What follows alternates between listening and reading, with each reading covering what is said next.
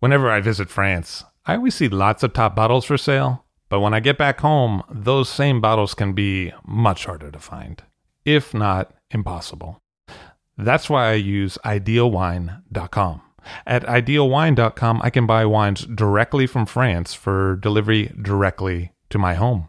They have new auctions every week, and the fixed price selection is equally awesome. Clos Rougeard, Chateau Rayas, and Ulysse Collin, as well as many more greats from all over France, are regularly available on the website. Best of all, it is simple and hassle free to buy them. Ideal Wine handles all the customs and logistics hurdles for you and for me. Wines are ordered with a couple of clicks and then they arrive. It is simple. Check out idealwine.com for more information. That's I D E A L W I N E.com to find what you'd like to be drinking. I'll drink to that, where we get behind the scenes of the beverage business. I'm Levi Dalton, I'm Erin Scala. and here's our show today.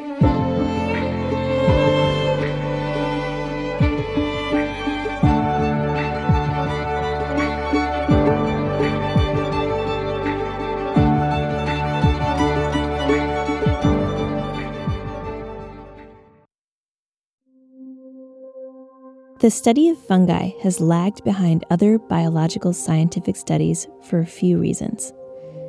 First of all, mushrooms and fungi tend to grow on dead or decaying plants and animals, so they had psychological ties to the afterworld, and in some religions were even considered to be evil.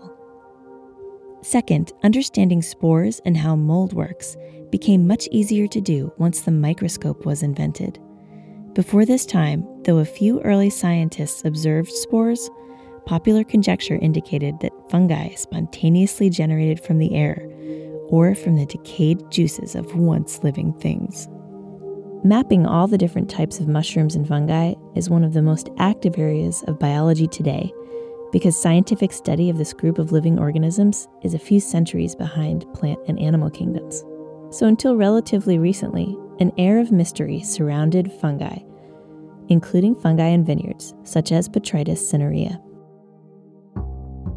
Botrytis cinerea comes from the Latin words grapes like ashes, and having some of it in the vineyard can be a blessing or a curse, depending on how it affects your grapes. If we hone in on Austrian dessert wines, there is evidence that an early Botrytis wine was made in Burgenland since at least 1526. It was likely a Trockenbeerenauslese, and a sale of the wine was recorded in 1653 when Prince Esterhazy purchased a container which was slowly enjoyed for the following two centuries. This noble sweet wine, dating to 1526, predates origin legends for Botrytis wines in Hungary, Germany, and Bordeaux, which all attribute the origin of Botrytis style wines to accidental late harvests in later centuries. Could the first Botrytis wines in the world have been made in Burgenland? Could Burgenland attribute its first Botrytis wines to accidental late harvests, like the other origin stories around the world? Or has Botrytis been a much more integral part of purposeful winemaking since the 16th century? In Burgenland, the Seewinkel subregion is especially good for sweet wines because of its unique wetlands. In the fall, shallow Lake Neusiedl casts a fog. Vineyards creep to the edges of the wetlands and soak in the fog until intense sunshine burns it off. The fog encourages botrytis, and the sunlight helps the grapes to ripen while keeping botrytis in check. These unique conditions make the area perfect for producing noble Beerenauslesen and Trockenbeerenauslesen. Beerenauslese translates to berry out harvest and refers to the harvest of individual ripe berries. Trockenbeerenauslese translates to dried berry out harvest and refers to the harvest of individual dried berries. Botrytis, or noble rot, helps to draw moisture from the grape, further concentrating the sugars, and it also gives the wine a unique flavor. Some of the world's most sought after dessert wines come from Austria's Burgenland. Stay tuned to hear how one producer has brought Austrian dessert wines to the far corners of the world over the course of three generations.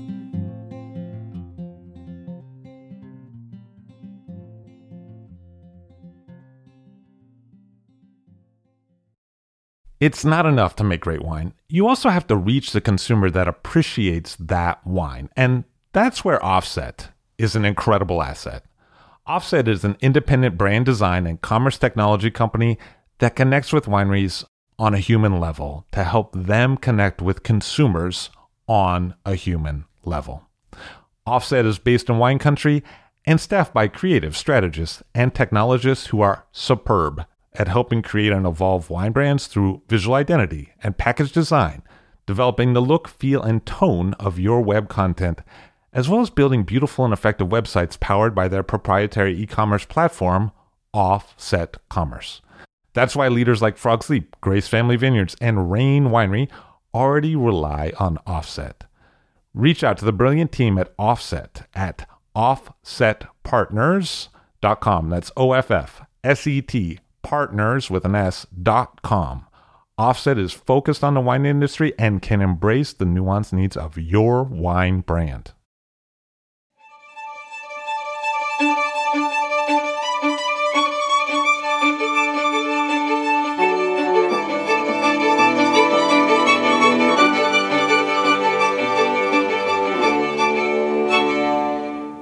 Gerhard Kracher from Austria on the show. Wonderful to see you again.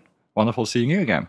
So your dad was one of my big heroes, and he had a lot to do with kind of connections in the modern Austrian wine story in terms of distribution in this country and also getting the growers together. But I think you know that story a lot better than me, and I was curious what your memory of your dad is.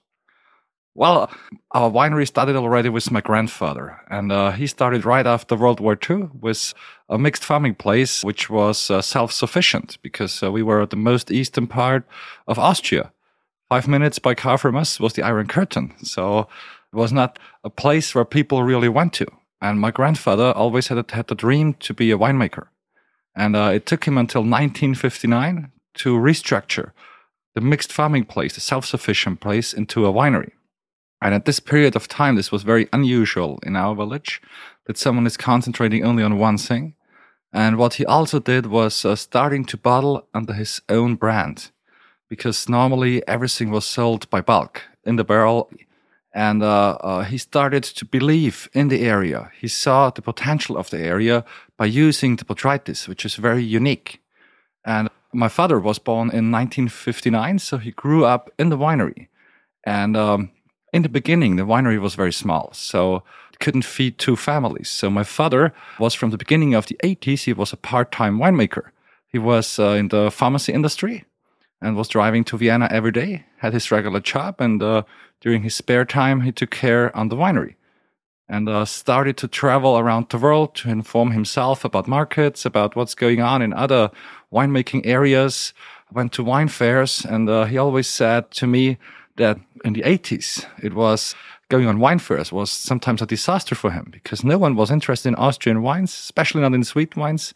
No one knew him, so he couldn't get the people to taste the wine. So it was a very tough time. He said first couple of times when he went to Vinexpo or London Wine Trade Fair, it was a waste of money because he couldn't get the right people to taste it. So end of the 80s, he organized a tasting in uh, London and all of his friends said, Hey, Alois, it's a waste of money. What are you doing? The people you're inviting, they will not come. They don't know you. So what he did is he went to a wine shop. He bought five different vintages of Chateau d'Yquem, which uh, was and is the most famous sweet wine uh, producer in the world. And um, selected the vintages for sure very carefully and showed the same from Kracher. On the invitation, he wrote very big, big Chateau d'Yquem tasting and very little and Kracher. So everyone showed up. And uh, he served wine by wine blind, side by side, the same vintages. And he selected really carefully. So uh, every vintage was won by us. And this was the first time when we were an international press.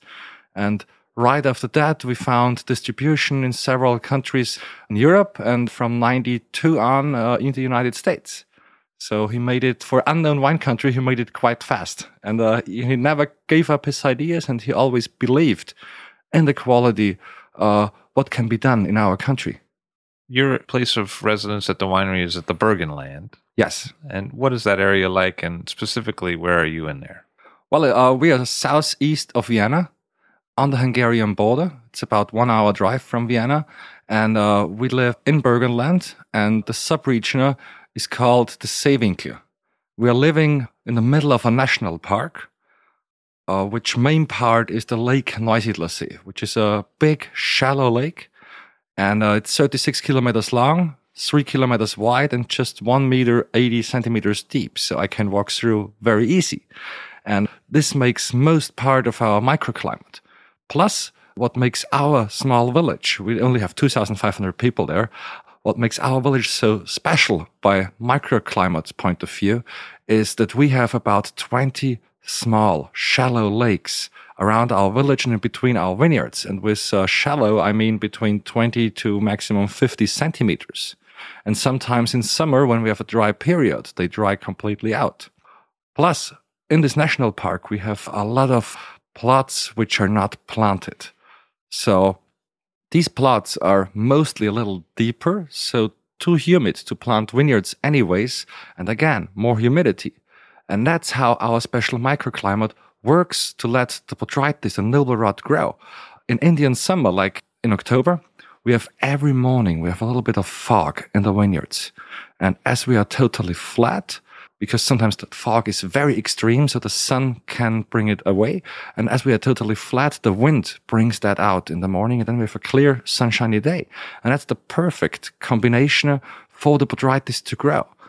So, what different sweet wines do you make? Seems like there's quite a few in different lines, different grape varieties, and different must weights. How do you classify them up, and what is the scope of the winery production today? By uh, Austrian uh, wine law, which is the same as the German wine law, we have the classification on sugar level at harvest time, on concentration at harvest time. So for the sweet wine, Trockenbeerenauslese means translated dry berry selection. And that means this is only the highest concentrated berries, where barely no juice is inside anymore. And this is the highest concentration level. And there it can go up to 400, even 450 grams of residual sugar. And uh, this highest level, we can produce every vintage, which makes our area even more special because uh, there are a lot of, uh, actually some areas where you can produce this wine. Uh, it's actually, it's four. It's uh, the Mosel in Germany, it's Sauternes in France, it's Tokai in Hungary, and it's in Burgenland at the Lake Neusiedlersee, where I'm coming from. And in our place, since my father started to be more a winemaker than a mixed farmer, which was in the early 50s, there has never been a vintage where there was no Trockenbeerenauslese. That makes our place very, very unique. And uh, we have another big advantage. The Lake Neusiedlersee and also the small lakes, they have a very high content of minerality and saltiness for sweet water. And uh, a couple of thousand years ago, the lake was 10 times bigger as now. And over the years, thousands, it moved back very slowly. So it left all this minerality and saltiness in the soil. And the plant takes everything from the soil and gives it to the fruit. And if I've done my job uh, right, it's also showing in the wine. So there's some extra. You know, our wines uh, have always a lot of elegance, even if they have 300 grams of sugar or more. There's always a certain elegance because not only the acidity and the alcohol is fighting with the sugar level, there's also this mineralic components, the saltiness in the bag. And this makes these wines more interesting, more drinkable, more elegant. And your father was a big film fan, and he named one of the lines after a certain kind of film. How did he determine what to bottle as what? It was an investigation for about nearly 10 years. He started to work in the winery already when he was 16 and uh, just to help my grandfather. But uh, from the age of 21 or 22, he started to investigate different techniques, which style fits better to which variety especially in the end of the 70s and 80s, he experimented a lot with uh, barrique barrel fermentation and aging for sweet wines. And uh, this style was absolutely not known in our area. People said in Austria that the style of uh, barrique barrel fermentation and aging is a mistake, and for sweet wine it should be forbidden.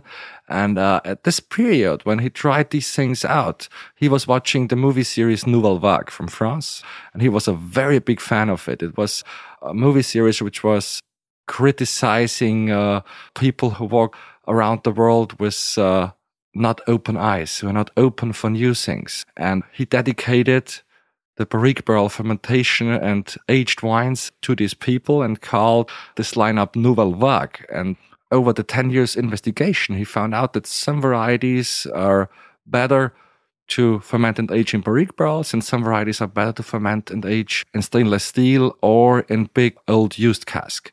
And for the Nouvelle Vague style, for the barrique barrel style, we do nowadays the same system as, as he did at the beginning of the 80s. It's varieties where we think that the secondary aromatics through microoxygenations through the barrel has to come in front. This is varieties like the Chardonnay, like red TBAs, or like Traminer. And the other style, the more classical style, let's say it that way, where is no use of barrique barrel, only use of old big cask, which means 1000, 1200 and 1500 liters, or stainless steel. These are varieties of we think that the secondary aromatic has to be in the front.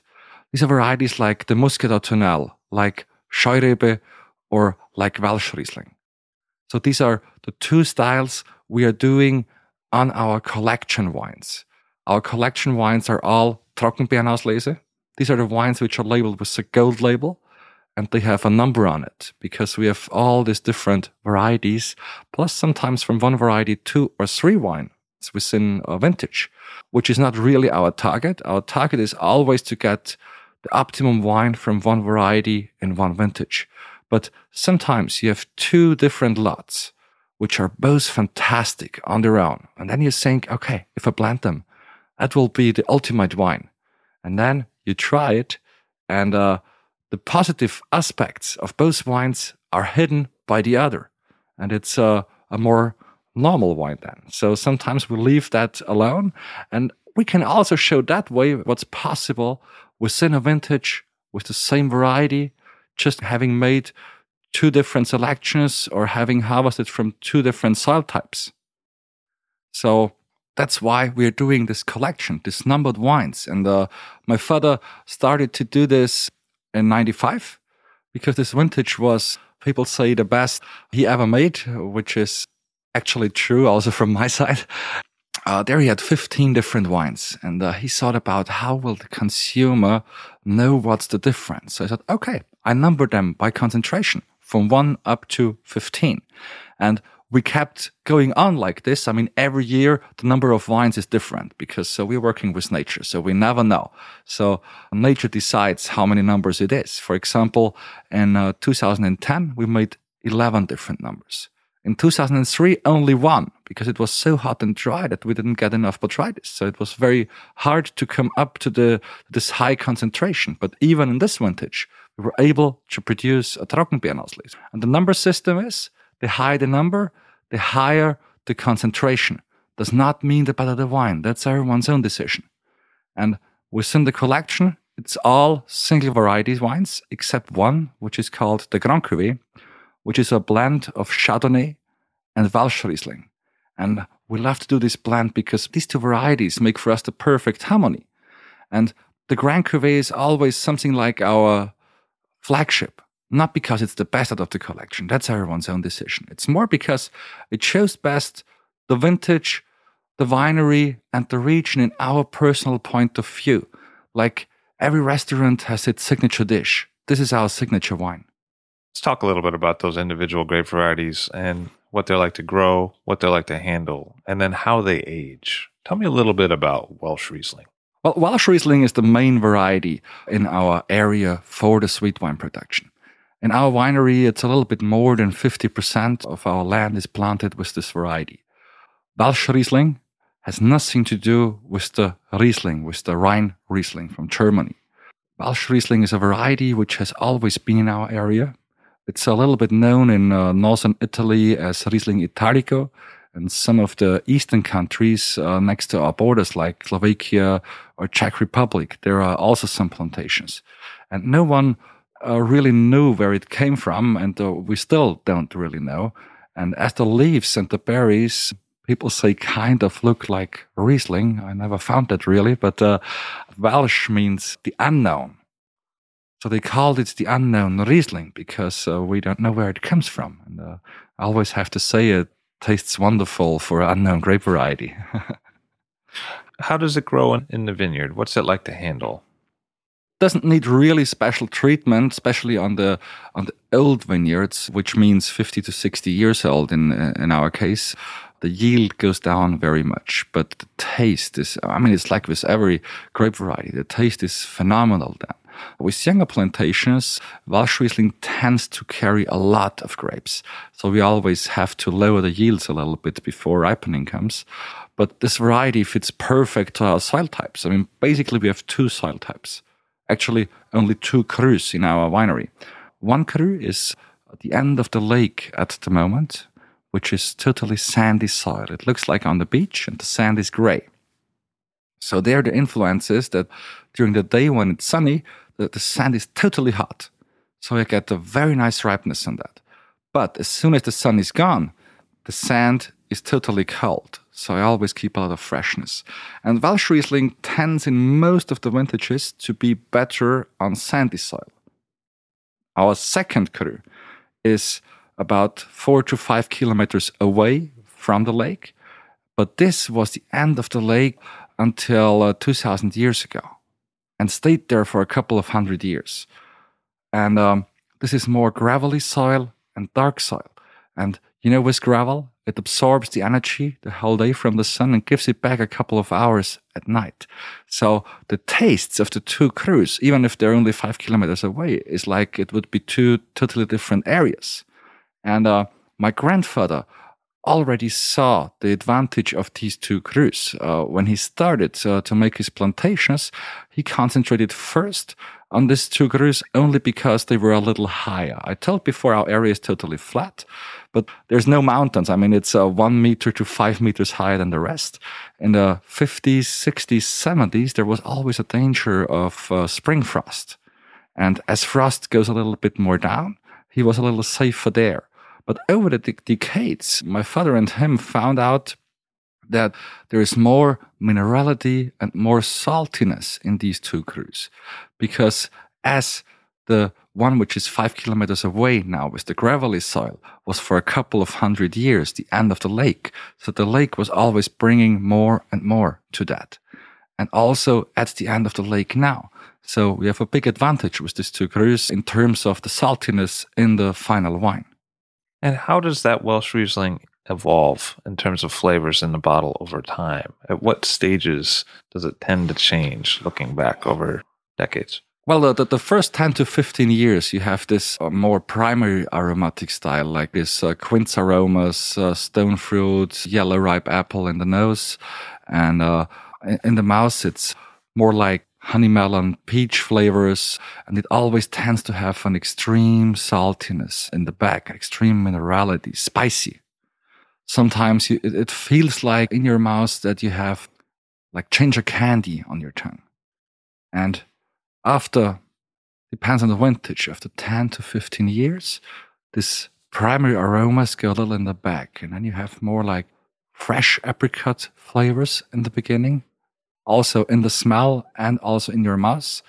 And uh, it's more than not fresh peach anymore. It's more like cooked peach or cooked quince. And that's the second stage.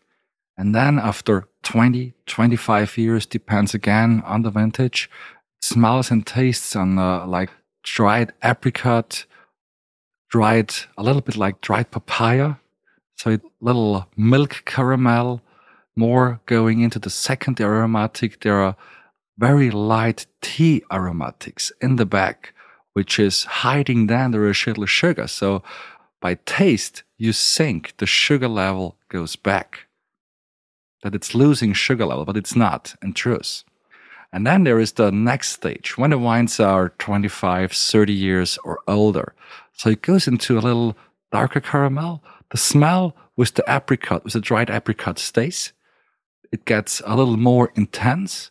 You have a little more tea aromatic, black tea aromatic, and uh, the wine finishes totally dry, salty, and mineralic. I mean, these wines aging can age forever. I just had recently a 1976 from our house, and uh, it was still a, a, beautiful wine. In the first stage, I thought, oh, this will be not that good anymore because at, at this time, we had a big problem getting uh, proper corks. So the filling niveau was very bad and the wine looked nearly black, oxidized. But it was only the color. The taste was amazing. So this wines, um, I'm always asked how how long can these wines age, and I always say they will survive us all. What different foods would you pair with a Welsh Riesling TBA over the course of those years of development? I mean, I obviously I know that you do different bottling numbers there, but to overgeneralize, during the first five to ten years, what might you serve it with, and then later on, what might you serve it with at the table? The the first years, I would, I personally prefer fruit tarts with it. New York cheesecake, one of my favorite dishes. Lucky for us. yes, just had a two actually yesterday. That's not actually illegal in some states. So Yeah. it's only in New York. we get away Perfect. No, that's uh, that, that fits very very much. I mean, it's more fresh dessert in the first stage, and uh, in the second stage, I would go on to something like crème brûlée, which fits wonderful to it, and then in the third stage, I would go like apple pie. Fits fantastic because you have this dry apricot flavors and the wine, and then with uh, fresh warm apple pie a little bit uh, caramelized on top. That's fantastic with it. And the last stage, I would go to dark chocolate, which fits fantastic. All dark chocolate desserts, like French dark chocolate tart, which is a, quite a heavy dish, but uh, fits phenomenal to this wine. Or what I love to do with these wines is have it to a cigar. What about Scheurebe? How is that different as a grape variety? Well, Scheurebe was brought to us in the 50s, and uh, my grandfather was one of the first in the area to plant this. And he found very fast out that this variety is uh, great for making sweet wines because uh, with the botrytis, it tends to get this uh, tropical fruit flavors. It tends to have a little higher acidity than all the other varieties we are having. That's a really refreshing character. And uh, to me, Scheurebe is always a variety which is best the first 10 to 15 years. And then again, after 25, 30 years. Because then in the mid stage, you have just slightly this primary aromatic, but no real secondary aromatic. And it's not as charming as in the first 10 to 15 years. And then it's again fantastic after 25, 30 years when the secondary aromas come out. So then you have all these fruit components that you have it like dried or cooked, very concentrated. And then you get the little tea aromatics, which makes a very nice harmony then to this wine. Is Scheurebe less easy or more easy to grow than something like Welsh Riesling? Well, uh, these two varieties kind of fit perfect to our area. And uh, there is never a, a big deal on getting them botrytis, especially the Scheurebe nut, because the Scheurebe has a little thinner skins than the Welsh Riesling.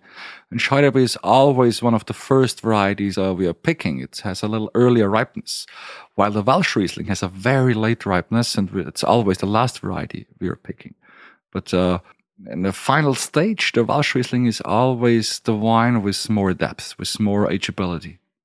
And what about Chardonnay? I think a lot of Americans would think of white Burgundy, the Macon, Chablis, Napa Chardonnay, maybe Australian Chardonnay, but it's not often that we think of it as a dessert wine. How does that handle for you in the Burgenland, and what kind of wine does it make?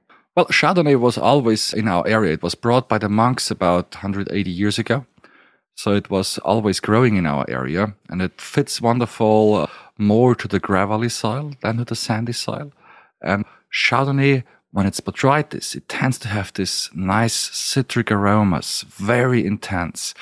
And uh, on the highest concentration, I mean, when it's over 250 grams, there's always like, how do you say, caramelized apple flavor. Some uh, little coconut flavors uh, because Chardonnay we ferment and age in barrel, and through this microoxygenation and through the tannins from the barrel, you smell a little like a sweet coconut. It's a very charming wine. It's a little rounder than the Welsh Riesling and than the Scheurebe, but it's very, very nice exotic flavors too. Sometimes you have uh, in some vintages some uh, back flavor in the back. Uh, uh, just in the mouth when the wine leaves your your mouth already, you have some pineapple character. And what about those red dessert wines that you make? We don't see too many red dessert wines in this country when we think about it that aren't fortified. What about yours? It's not so easy to make because it has very thick skins. Uh, we make it from Zweigelt, which is the local variety. And uh, as the skins are very thick, uh, it's hard to get them botrytis. So not every vintage I reach the concentration. I mean, I, I reach it in 8 out of 10, which is a lot already. And uh, with the red varieties, with the Zweigelt, I do fermentation. I start the fermentation on the skins to get out a little bit of the color and a little bit of the of the flavor of the red wine characters, to have a little bit of the tannins. So the first five to ten days depends on the vintage. I leave it on the skins while fermentation starts already. Then put the fermenting grapes into the press, and then I go directly in uh, to new barrique barrels. For the TBAs, I leave it regularly about 18 to 22 months in the barrel because fermentation takes already eight or nine months. For the BA, I stay in Beerenauslese, I stay in there about uh, 10 to 12 months. And uh, for the red sweet wines, I mean, the, the perfect dish is uh, always dark chocolate. Fits phenomenal. Or for the Beerenauslese, I love to serve roasted foie gras and I make some sauce out of blackberries with it and put it over it and then have it with uh, with the red sweet wine and that's a, a fantastic combination or uh, you can also have it uh, uh, to cigars because the tannins in the back make the cigar a little more flavorable as as I'm not drinking very much hard liquor and I love to smoke cigars I'm always using these wines I, I use old white TBA or young red TBA for this combination you're a winemaker at a family winery that's been passed down for a few generations, and you have a large stock of older wines in your cellar from the winery. So it gives you a unique chance to really see how they evolve. What have been standout vintages for you since your grandfather's day of wines from the wine? And has there been stylistic change beyond the the use of new barrels? The best vintages from my grandfather's time was 69, 76, 79 and uh, his best he always said was uh, 81 this was uh, the last vintage when he was the cellar master then uh, my father took winemaking over and 81 was a very special vintage with a lot of botrytis perfect conditions for botrytis. It was my birth vintage so i have some left of that. And uh, my grandfather gave over to my father in 81 uh, the winemaking part and concentrated on taking care on the vineyards because uh, at this time my grandfather was only 53 years old, so uh, quite young to give uh, winemaking and give it uh, to his son who was uh, at this time 22 years old. And uh, my grandfather always said he saw the potential my father had and he saw that he has a certain feeling in winemaking, in making blends, in seeing what to do in each vintage with a special wine that he said, okay, he's doing that better than me. I concentrate on the vineyards and give him uh, the cellar uh, to work in. And uh, at this time, still the winery was too small, and uh, my father was part-time winemaker. So when he came back from Vienna at night, he went straight into the cellar, checked everything if everything's good. And at this time, the winery was only 13 or 14 hectares big. And uh, my father went on until 91, being part-time winemaker. And uh, as I said, for my grandfather, 81 was his best vintage. And uh, then there came some of the great vintages my father did. Like uh, 91 was one of the milestones. And uh, this was the time when he gave up his job and concentrated on winemaking. This was uh, two years after he had the tasting in London and found some distributors in Europe. And it was just before we entered the US market. And at this time, I said, okay, now the market is running. Now now we can earn enough money to feed the family with our vineyards. And uh, he wasn't 100% true in the beginning because uh, uh, 91 was a fantastic vintage. But then 92 was uh, bad freezing in spring. So we lost nearly everything uh, by flowering. And uh, then there was nearly no production of TBA. So former times he had the problem that people didn't want to buy the wine. Then he had the problem that he had no wine to sell and people wanted to buy it. And then 93 again, from this frost, the rootstocks were not really recovered. and the vintage was totally dry. So again, nearly no botrytis.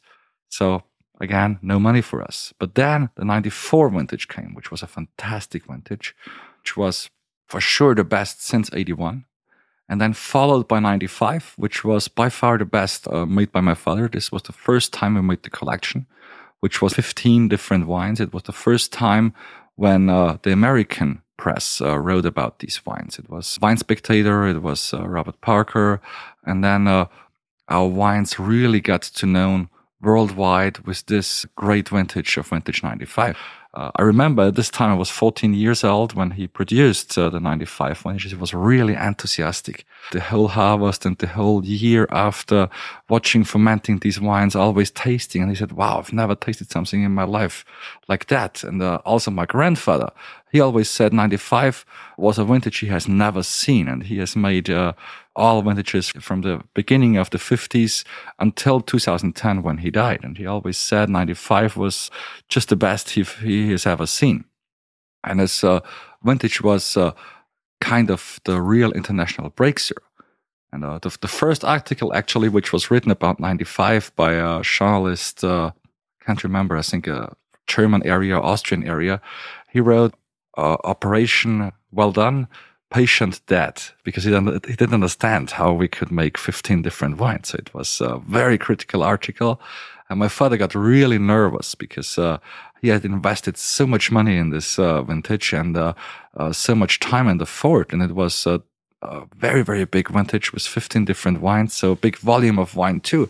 So he was very worried uh, that he can't sell it because uh, you know, if you if you read an article about you which says uh, what you've done is uh, not the right way, it uh, doesn't make you that happy.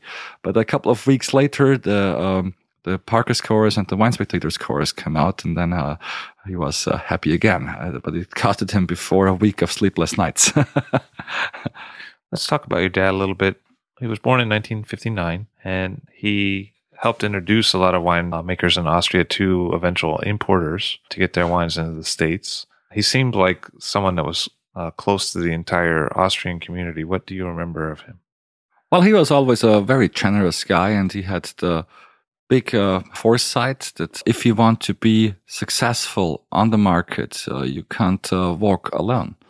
And uh, especially if, if you don't build up the image of Austrian wine, Kracher can never be successful having this idea and uh, having great friendships with winemakers from our region, from uh, other different regions, which were all in his age and uh, started kind of a revolution in winemaking in Austria. And uh, he, he, was the first to go really international. And then uh, he took his friends to show their wines internationally too. Because walking around alone is not, uh, you know, it, it doesn't create that big image for the region, for the area, for Austria. And uh, Austria has more than only sweet wines. You know, we have fantastic dry whites. We have great reds. We have, uh, I mean, we are a small country, but we have a lot of different climates, a lot of different microclimates. So we are in the lucky position to produce all three types, white, red, and sweet on a very high level. And the world should know that. Your dad also entered into a collaboration with Manfred Krankl for the Mr. K wines. How did that come about? And when he later got a 100 point score for one of those wines, what was the effect? They got to know each other in the beginning of the 90s because uh, Manfred had at this time uh, the restaurant Campanile. And uh, they were one of the first customers in California for our wines. And uh, he had the La Brea bakery. And my father wanted to go to this restaurant and met Manfred there. And immediately they came along very, very well together, started to be very, very good friends. And uh, on a certain point, it was in 96, I think, they decided to try to produce botrytis wines in California, which was not that usual at that time. I mean, there were some who produced uh, not every year, but sometimes botrytis wine. And uh, then they started their first vintage with uh, the vintage 98, and it was immediately a big success. And uh, actually, they got so good friends that they loved to visit each other very often and uh, loved to eat and drink with each other. So they expanded that project. And uh, I mean, it was never really big because uh, to find the right sites to get botrytis in California was not that easy. So the production was very tiny. But I mean, uh, they, they liked each other so much and to work uh, together, to make wine together, to have uh, uh, this uh, philosophy of quality level they both had. They learned so much from each other. And also on the market, I mean, this wine was, was a great success. And they loved to do it. And it was a project only by him and by my father, and they continued it until uh, 2007 was the last vintage when my father died. Was it difficult for you in the wake of your father's early death to establish who you were to a global community? Well, I, I had the big luck that I was working in the winery since I was 18. I started, uh, or actually before 18, when I was uh, 16 or 17. First, uh, it was a lack of money. I told my father when I was uh, 16, you know, I need a little bit uh, more support because uh, I want to go out and I want to have my own car. And he said, well, no problem. We have a lot of work at home. and that's how I started. You know, I started to label, uh, work in the vineyard a little bit, clean barrels. And uh, after a certain point, I thought, hey, that's exactly what I want to do. When I was uh, 17, 18, actually, my father gave me five barrels and said, if you want to make a wine, just choose whatever. Can be white wine red wine sweet wine whatever. And i decided to, to make a white wine as my first project. And uh, this was the point when i really fell in love with winemaking because uh, when you can see what you can do by yourself how much you can influence a style to watch how this wine is developing in the barrel and finally bottle it to create something unique. And uh, at this point I decided I was in economics school. I decided to leave school and uh, told my friends at school, okay, I'm not coming back. I know what I'm going to do for my life. I want to be a winemaker. When I arrived at home and told this to my parents, uh, they were not that happy and they had the better arguments, so I went back and finished school. Is that true? Because usually it's the other way. Usually the son says like, "I'm going to leave the winery and, and go be a dancer," and then they're really upset that he's leaving. so for you, they're well, like, actually, my father always uh, uh, wanted uh, to make it possible for me to study. So uh, after I finished school, I, I studied economics. I didn't really want to, but my father convinced me because he wanted to study, but uh, our family didn't have the money to send him to university. So he couldn't. So he wanted to give me the chance. He always said to learn something real. and uh, um, I was there for one and a half years, and um, the wine sales in Vienna were really good at this time. And then I started to travel internationally for the winery. And uh, after a year traveling, representing, making uh, the harvest together with my father, uh, when the on the last day of the harvest uh, at lunchtime, my father said to me, "Well, I appreciate very much what you've done now for the winery the, the last uh, months. And it's great that you're so interested in it and you love to make wine. You love to be in the vineyards. You love to work the market. But now it would be time to go back to university to make your final tests for this year. I said, well, uh, I can't go back. He said, why? I said, well, I'm not uh, um, inscribed anymore. I'm not uh, registered anymore. And uh, then we didn't talk for about three weeks maybe longer. but uh, finally, it turned out to be really good that I uh, went down working the winery because uh, a couple of years later, uh, he died. And I think when I would have went on with uh, my studies, I wouldn't be that prepared for, for that part. Something that you did entirely on your own accord a bit later was to pair with Aldo Sohm to create a project in a different part of Austria. I wonder if you could tell me a little bit about how that came about. Well, uh, I met Aldo uh, about 10 years ago. Aldo is Austrian like me, but uh, we met in New York. And uh, it was one of the first trips in the US uh, I did for the winery. I was traveling before through Europe and a little Asia, but this was my first or my second trip representing the winery here in the US market. And it was quite a long trip. It was more than more than three weeks, I think. And on this trip, I got to know uh, Raj Parr from the Michael Mina Group and a couple of other great guys, which I'm uh, still uh, love to go out when I'm here in the US. And uh, on my way back to Europe, my last stop uh, was always New York because there's a direct flight to Vienna.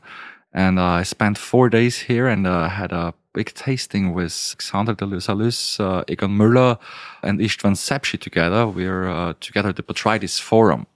And uh, once a year, we are holding uh, this forum to bring the matter of Botrytis wine back to the people because it's, it's got a little unfashionable in recent decades. And uh, this was in uh, a restaurant called Wallsé, and Aldo was the sommelier there. Just arrived a year early, I think, here in New York. And uh, I walked in a, a little early and uh, introduced myself, and then we started to talk. And since that, uh, uh, we got really close, close friends. And uh, we were always talking on wine. We were always, actually, when I was arriving or before I was leaving, we were always going uh, to Queens. We still do that. We go to Queens to a small Thai restaurant. They have no wine list, no wine glasses. We bring everything by ourselves and start to taste, to talk, to eat, just relax. It's uh, mostly Sunday afternoon. And uh, on a certain point, when we were there, uh, we were talking about Austrian wine. And uh, I always was a big fan of dry Veltliner. And Aldo said uh, him too. And we were at, at, this stage, we were tasting seven or eight different. We were talking about different areas. And um, it was uh, it was a lunch which took us more than ten hours, so we had dinner there too. Is that true? You stayed in the same restaurant for ten hours? We stayed, stayed in the same restaurant, keeping on tasting, talking, and uh, I don't know how many wines we finally had because then some other friends uh, came over with uh, some more bottles, and uh, it was a really relaxing time. And at a certain point, Aldo said, "Have you ever thought about making Gruner Veltliner?" And I said, "Well." Yes, very often, but I, I, just found that I have a lack of time and um, I have to think about how to interpret it and which area. So uh, I was not sure about it. And Aldo said, well, why don't let's do a project together? It can be small. Let's investigate what we can do. And then he said, "Okay, what do you think? What would be the area to go? And I think the Weinviertel.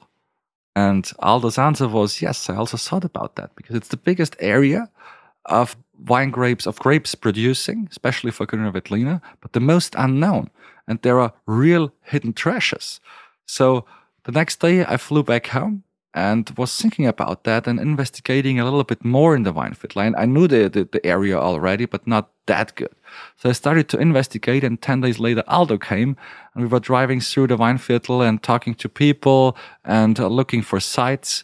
And uh, then we found a site which is uh, South Hill, which is has a lot of chalk, 45 year old rootstocks.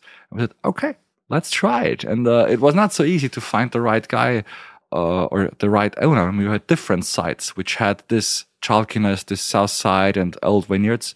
And it was not so easy to find the right guy who owns the vineyard and who works it with our vision. But in 09 was our first vintage and it was immediately a big success. It got uh, fantastic ratings. Uh, people loved it. There we made 2,000 bottles. 2010, the next vintage was a very difficult vintage because uh, it was all over Austria, extreme flowering problems, and uh, and especially the area we were, it was it was 60 or 65 percent lost. So we only had 800 bottles after 2010, and then the 11 single vineyard, it's again 2,000 bottles on a normal level, and with this vintage we also introduced a second Gruner Veltliner, which is from the same area but from four different crus and which we bottle a little earlier. For the single vineyard, we bottle after 18 to 22 months, depends on the vintage. This is fermented and aged in 1000 liter casks, plus three long term used barrels. And for the Gruner Veltliner, it's more on the primary aromatic side, which means 80% stainless steel tank and a couple of long term used barrique barrels. If I were to buy those wines and purchase uh, them for my own cellar or for drinking tonight, what should I be thinking about? Should I be opening them right away? Should I be decanting them? Should I be putting them in my cellar for a while? How should I approach those wines?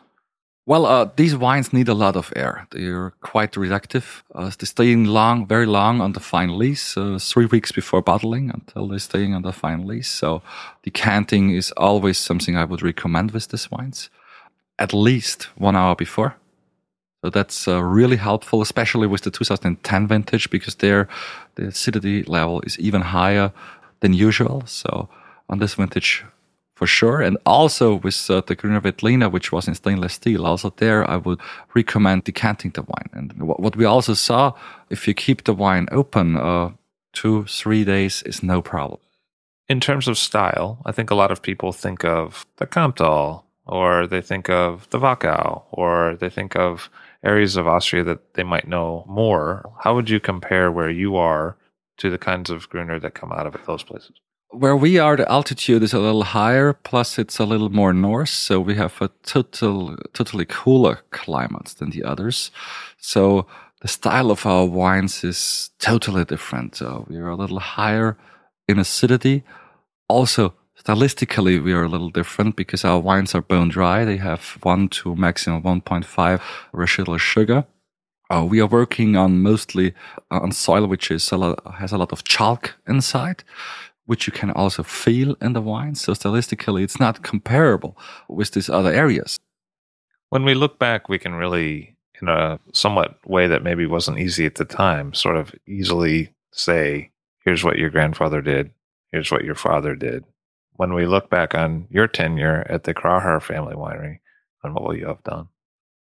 I'm very lucky that the generations before always thought about the nature using the right crus, using the right varieties, using the right clones. The selections for the new plantations are taken from our own vineyards. And uh, I will go on doing like that. And uh, I'm very proud that I had the chance to learn from my father and my grandfather at the same time because uh, it's uh, two generations with the same target, but with different ways to go to it and I had the luck to work with the, with both of them nearly ten years. Uh, I will for sure go on with the family tradition. You know, never change a winning team. So I keep on making sweet wines. and uh, stylistically, I don't know. Uh, you know, every winemaker has its own little different style by just working it, even if the idea is the same. At my grandfather's time, the style of the wine was for sure slightly different than to my father. And the same since 07, since I'm making the wine, the style is slightly different too, I'm sure, because uh, every winemaker does it a little different, even if it's the same way of thinking, the same targets, the same thinking of what's the best for the wine. So, and my target is for sure to little largering the winery, we have a new plantation plant. Uh, we did already two years ago, about a hectare. And uh, beginning of next year, we will do two and a half hectares of uh, new plantations.